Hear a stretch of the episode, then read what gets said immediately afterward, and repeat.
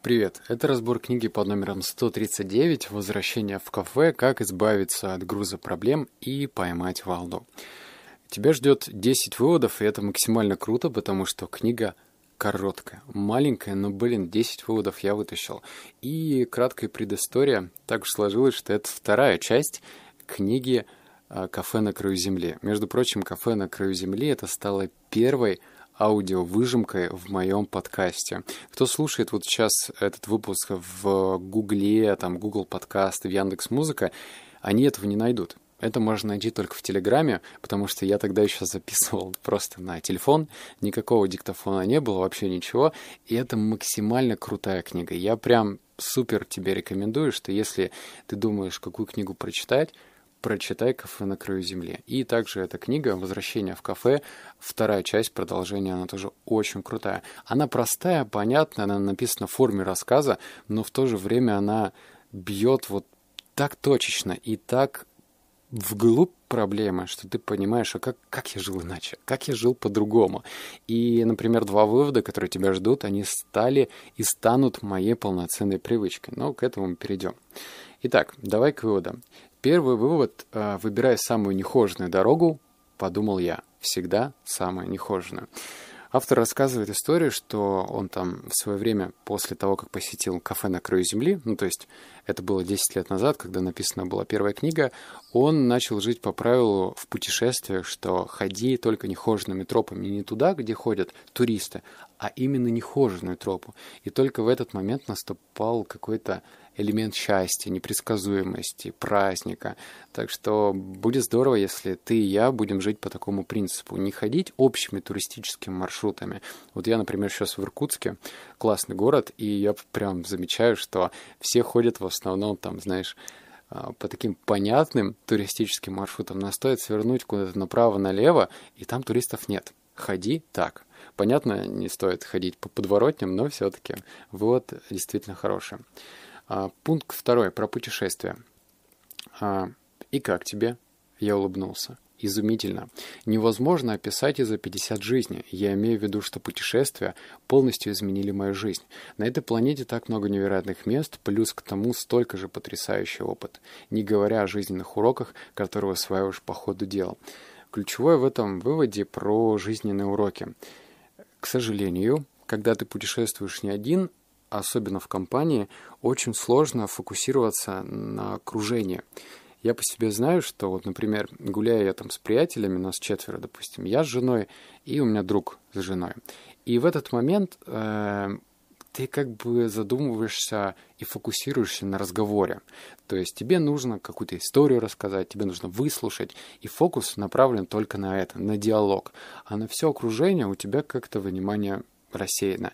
И это плохо. Так что если у тебя есть возможность путешествовать э, со второй половинкой, это лучше, чем компания. Поэтому я всегда предпочитаю путешествовать так. Но еще лучше путешествовать одному. В момент, когда ты один, все чувства обостряются, и ты прям действительно, как пишет автор, вытаскиваешь уроки и опыт. Так что я это по себе знаю. Если у тебя есть возможность путешествовать самому, даже в ближайший город, попробуй, и ты сам почувствуешь и поймешь, о чем пишет автор. Ну и говорю я. Пункт номер три. Одним из главных навыков, которые я усвоил, пока странствовал, было умение доверять своей интуиции. Когда попадаешь в места, где никогда прежде не бывал, общаешься на языках, которые не понимаешь, и буквально все вокруг непривычно, незнакомо, оказывается, что у тебя не так много опыта, на который можно опереться принимая решения. Но всякий раз, когда я доверялся интуиции, она меня не подводила. Мне просто приходилось на минутку приглушить рациональное мышление, и я получал ответ. Это такой метафорический совет сам по себе. Просто помни, что интуиция — это не шаблон. Ну, вот у него интуиция хорошо работает, а вот у Миши интуиция плохо работает. Нет, просто у Миши, возможно, и плохо работает интуиция, потому что он к ней не прислушивается.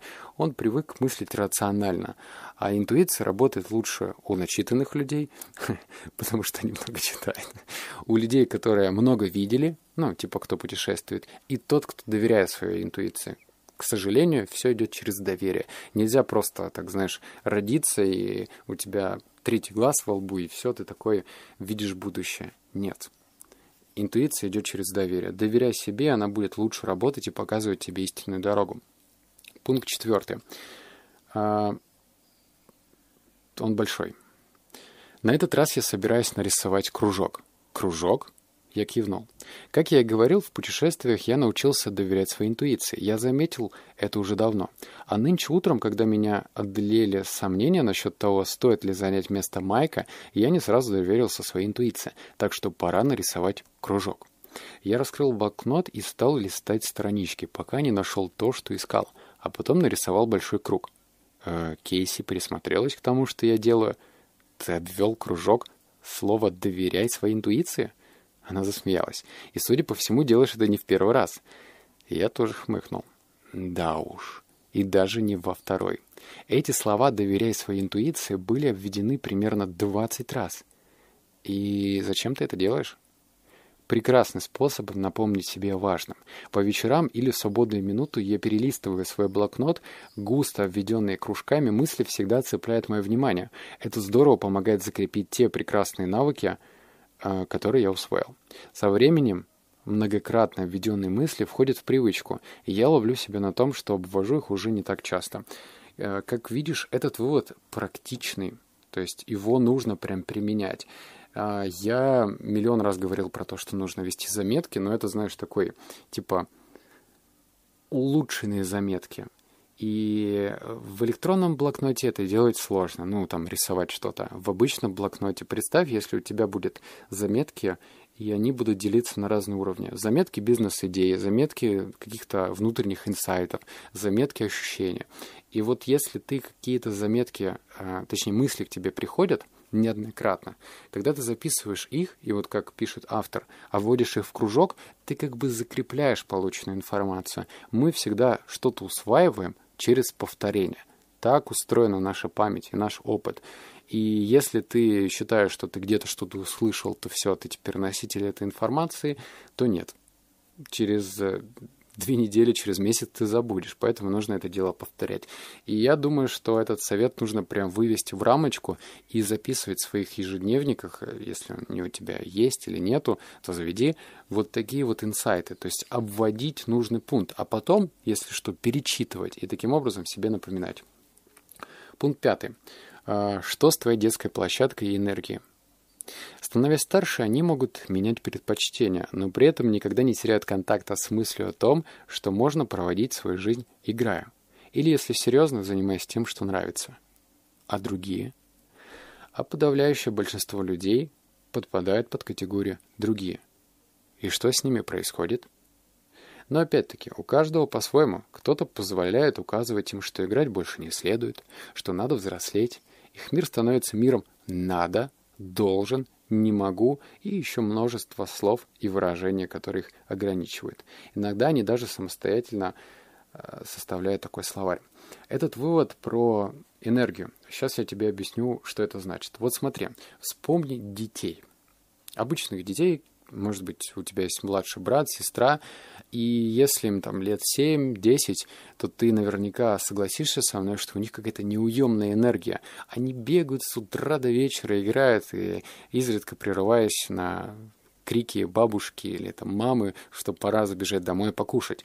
Энергию полно. Но почему? Энергии полно, потому что они занимаются тем, что им нравится. И тут автор приводит пример такой метафорической детской площадки. Раньше мы играли на детской площадке, потому что нам что это? Нравилось. Но сейчас у нас этой детской площадки нет. За место нее проехал, видимо, бульдозер, снес ее нахрен, и там появилась работа, дом, работа, дом, магазин, и все. Ну, там изредки походы в кино, в кафе и так далее. Тогда вопрос. А почему ты тогда задаешься вопросом, где твоя энергия, если ты вырубил свою детскую площадку, снес ее, и все? Так что тебе нужно найти свою детскую площадку, что тебе доставляет энергии, и возвращаться туда, ну, хотя бы раз в неделю. Пункт номер шесть. Выяснить свою цель жизни может, э, точнее, выяснять свою жи- э, цель в жизни может слишком подавлять. Поэтому начинать надо с малого, с этих пяти пунктов. Пока занимаешься их реализацией, постепенно познаешь самого себя, а когда узнаешь себя лучше, становится легче разобраться со своей целью. Вот. Вывод про то, что, знаешь, есть вот такие фундаментальные вопросы, как какая у нас цель жизни, они сложные. То есть кто-то может дать поверхностный ответ, кто-то может дать поверхностный ответ, выдавая чужое мнение за свое, но знаешь, наше же мнение это по сути компиляция образов, мыслей из фильмов, из книг, из подкаста. Вот сейчас ты что-то слушаешь, и у тебя эта информация все равно оседает. Но по сути фундаментальный вопрос, а в чем смысл твоей жизни, где твой путь, где там твое счастье, они непонятны. И автор советует делать следующее. Если ты не знаешь, ну хочешь разобраться, то выпиши пять краткосрочных целей, может быть, среднесрочных, ну там в течение года, которые тебе интересны, по-настоящему интересны, которые тебе интересно воплотить. И пока ты их будешь выполнять, ну, в смысле, достигать этих целей, возможно, ты лучше сам поймешь себя. То есть написал ты, например, цель «хочу купить дорогую машину». Ну, например, там, не знаю, последний Мерседес с классом. И в момент, когда ты достигаешь эту цель, возможно, твои приоритеты поменяются. Или ты не такой любитель автомобиля. Ну, ты просто знаешь, это такое клиповое мышление. В фильмах вроде показывают, что круто кататься на хорошей машине. Какие-то твои соседи это показывают, и тебе кажется, что так и тебе нужно. Но это не твое решение. На секундочку. Пункт седьмой. Я знал, что если запишу их, то часть непременно забуду. Так что сразу после того, как я нашел заправку, о которой ты говорил, я купил себе блокнот и начал вести записи своих ага сознаний. А как ты определяешь, что это именно ага? Просто знаю. Это что-то такое, что приводит меня в движение, как только я это слышу. Иногда мелочи, например, интересная информация или цитата. Однако, по большей части, это отличные примеры жизненной мудрости, вроде той, которую ты только что открыл мне. Когда я понимаю, что что-то подобное я знаю, что если буду применять это там, где уместно, моя жизнь изменится в лучшую сторону. И потому ты все записываешь? Утвердительно проговорил Майк. Да. Хорошо записал. А потом что ты делаешь со своими записями? Пролистываю их по вечерам, прямо перед тем, как лечь спать. Если у меня выдается тяжелый день, беру блокнот, выбираю случайную страничку и начинаю читать. Это поддерживает во мне дух. Это, опять-таки, практический совет. Я его выписал, потому что я так буду жить. Смотри, у меня в тексте есть ссылка. Она ведет на сайт Книгли. Ну, то есть, по сути, это мои же выжимки аудио, только в тексте. И я сейчас завел за правило, я завтра прилетаю в Новосибирск, и каждый день, ну, когда я буду заканчивать рабочий день, например, там в 9, я открываю какую-нибудь а, такую либо случайную запись, либо нужную запись и читаю только один вывод, а потом его как бы осмысливаю, смакую. Здесь нужно делать что? Что мало того, что это укрепляет твой боевой дух, как пишет автор, так и во-вторых, ты опять же лучше усваиваешь информацию, поэтому я вместе с тобой буду жить по этому правилу включаешь в себе вот этот внутренний поиск, что тебе нужно просто э, для внутреннего духа и для состояния ума его подпитывать. Как? Ну вот, помогают эти выжимки. Переходи на сайт и, например, раз в день, вечером или утром, когда тебе удобно, читай по одному выводу, а потом думай, как ты этот вывод можешь применить. Я, кстати, новую технику узнал, но про это тебе я расскажу в следующем подкасте. Она, блин, просто охрененная. Пункт 8. Мы уже завершаем. Еще два а, то как же GPS Вселенной дает ему еще больше того, от чего он на самом деле хочет убежать, договорила Джессика. Именно. Словно Вселенная говорит, ого, поглядите, как часто он тратит на это время. Должно быть, ему это нравится. Давайте-ка мы еще больше подбавим. Голос Кейси стал глуше, и это касается не только работы. Вселенная наблюдает за всем, за типами отношений, в которые мы вкладываем время и энергию, за типами мыслей, которые мы подолгу обдумываем, даже за нашими переживаниями, которые движут этими мыслями. Это такой эзотерический вывод. Хочешь верь, хочешь не верь, я тут по большей степени не буду тебя убеждать, но что-то в этом есть. Видишь, не стоит эм, размышлять по типу «хочу, хочу, хочу, хочу, хочу, хочу, хочу это», а потом удивляться, а почему это у тебя не произошло. Короче, типа, вывод такой, что если ты, например, ходишь на нелюбимую работу, то Вселенная думает, что тебе нравится ходить на нелюбимую работу. Понимаешь логику? Если тебе не нравятся твои взаимоотношения со второй половинкой, ну ты продолжаешь изо дня в день с ней жить, то ты подаешь сигнал, что тебе нравится это.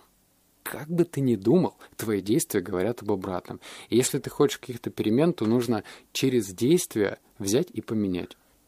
Пойти и устроиться на другую работу. Или начать зарабатывать, работая на себя. В общем, тебе нужно начать а, давать зазор своей жизни, знаешь, чтобы место вот этого для спонтанности, когда ты понимаешь, ну да, работа, работа, я к ней привык, но позволь себе поверить в себя и попробовать, а дальше будет, что будет.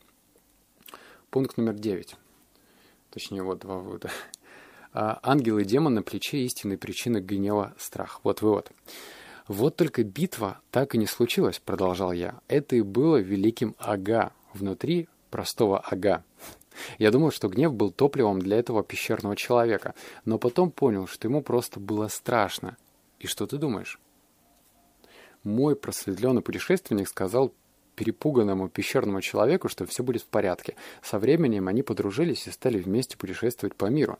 Маленький пещерный человек на самом деле именно этого всегда и хотел, но слишком боялся попробовать. А вывод про то, что автор утверждает, что гнев... Что такое гнев? Ну вот, когда ты гневаешься на все, на политику, на то, как у нас все плохо в стране, на какие у нас ужасные дороги, на то, что у нас все коррумпировано и так далее. На самом деле, твой гнев берет первопричину у страха. Тебя, ты гневаешься на эти дороги, потому что ты боишься, что ты станешь тем человеком, у которого отвалится колесо, когда он поедет. Или ты боишься по поводу политики, ну вот мне она тоже не нравится, я просто тебе сразу говорю это, я не, не утверждаю, что Путин хороший, но просто, если ты э, все время говоришь, что Путин плохой, и что у нас там сколько-то за чертой бедности людей поживает, то мы боимся сами оказаться за той чертой. То есть у всего есть причина, и эта причина страх. И когда ты понимаешь, что твой гнев берется не ниоткуда, а именно из страха, то это клево. Понимать это, когда ты признаешь самому себе, что вот ты боишься. Вот я, например, раньше срывался на свою вторую половинку, и это как бы, да, проявление гнева. Но почему? Потому что я чего-то боялся. Все просто. Когда ты видишь эту формулу, то становится как-то легче. И последний, э, десятый. Смотри на себя со стороны. Именно так. Готов ли я хоть на миллисекунду задуматься, прежде чем открою рот?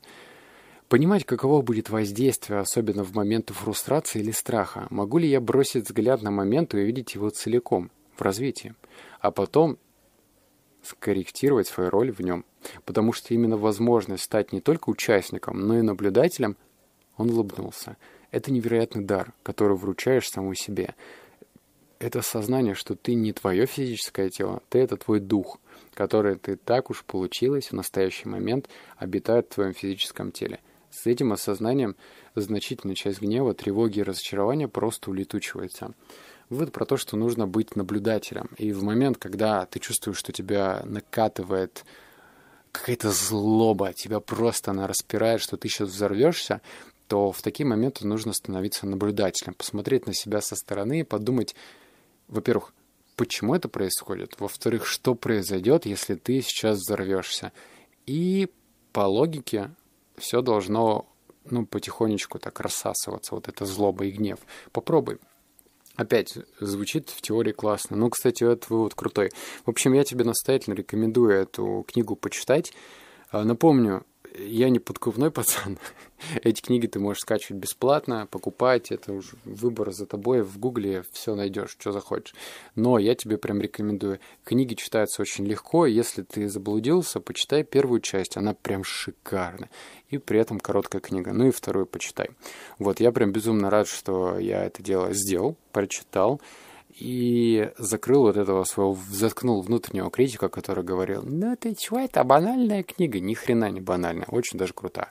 Все, обнял, поцеловал, заплакал, услышимся в следующем подкасте. Пока.